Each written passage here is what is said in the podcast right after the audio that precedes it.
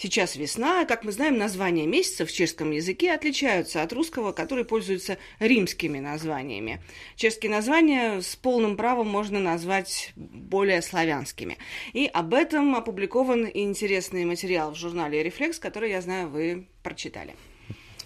Ну, в чешском три весенних месяца носят названия Бжезен, Дубен и Кветен – те, кто, так сказать, является носителем языка, меня пускай извинят за произношение. Они отражают состояние природы и, по сути, ход сельскохозяйственных работ. Давайте по порядку. Март по-чешски «бжезен». Как можно объяснить происхождение этого слова? Ну, в данном случае приводятся два варианта. Бриза, то есть береза. В этом месяце на этих деревьях появляются почки. Второй вариант происхождения от глагола «бжези», что значит «стельное, приносящее потомство». Интересно, что в древнерусских текстах этим словом обозначался не третий, а как раз-таки четвертый месяц весны, поскольку славянский календарь был подвижным.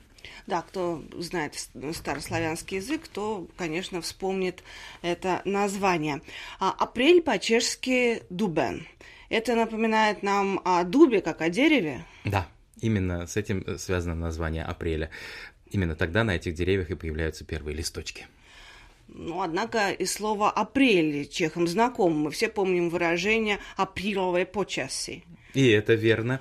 И оно означает переменчивую погоду, когда тепло сменяется холодом, ну а солнце – дождем. Ну, название мая «кветен» разгадать несложно. Оно обозначает цветение – да, и автор колонки «Рефлекса» напоминает об истории этого названия.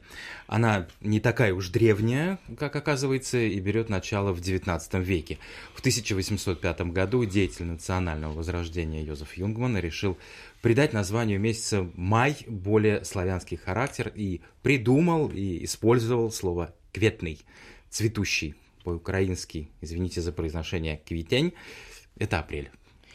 Однако слово «май» мы слышим в чешской речи и сегодня. То есть все понимают, что такое «май». Ну да, например, в народных приметах студеный май, в стодоле рай. Холодный май, в амбаре рай. Мне всегда казалось, что слово «май» имеет в чешском языке романтический характер, а вы про амбар.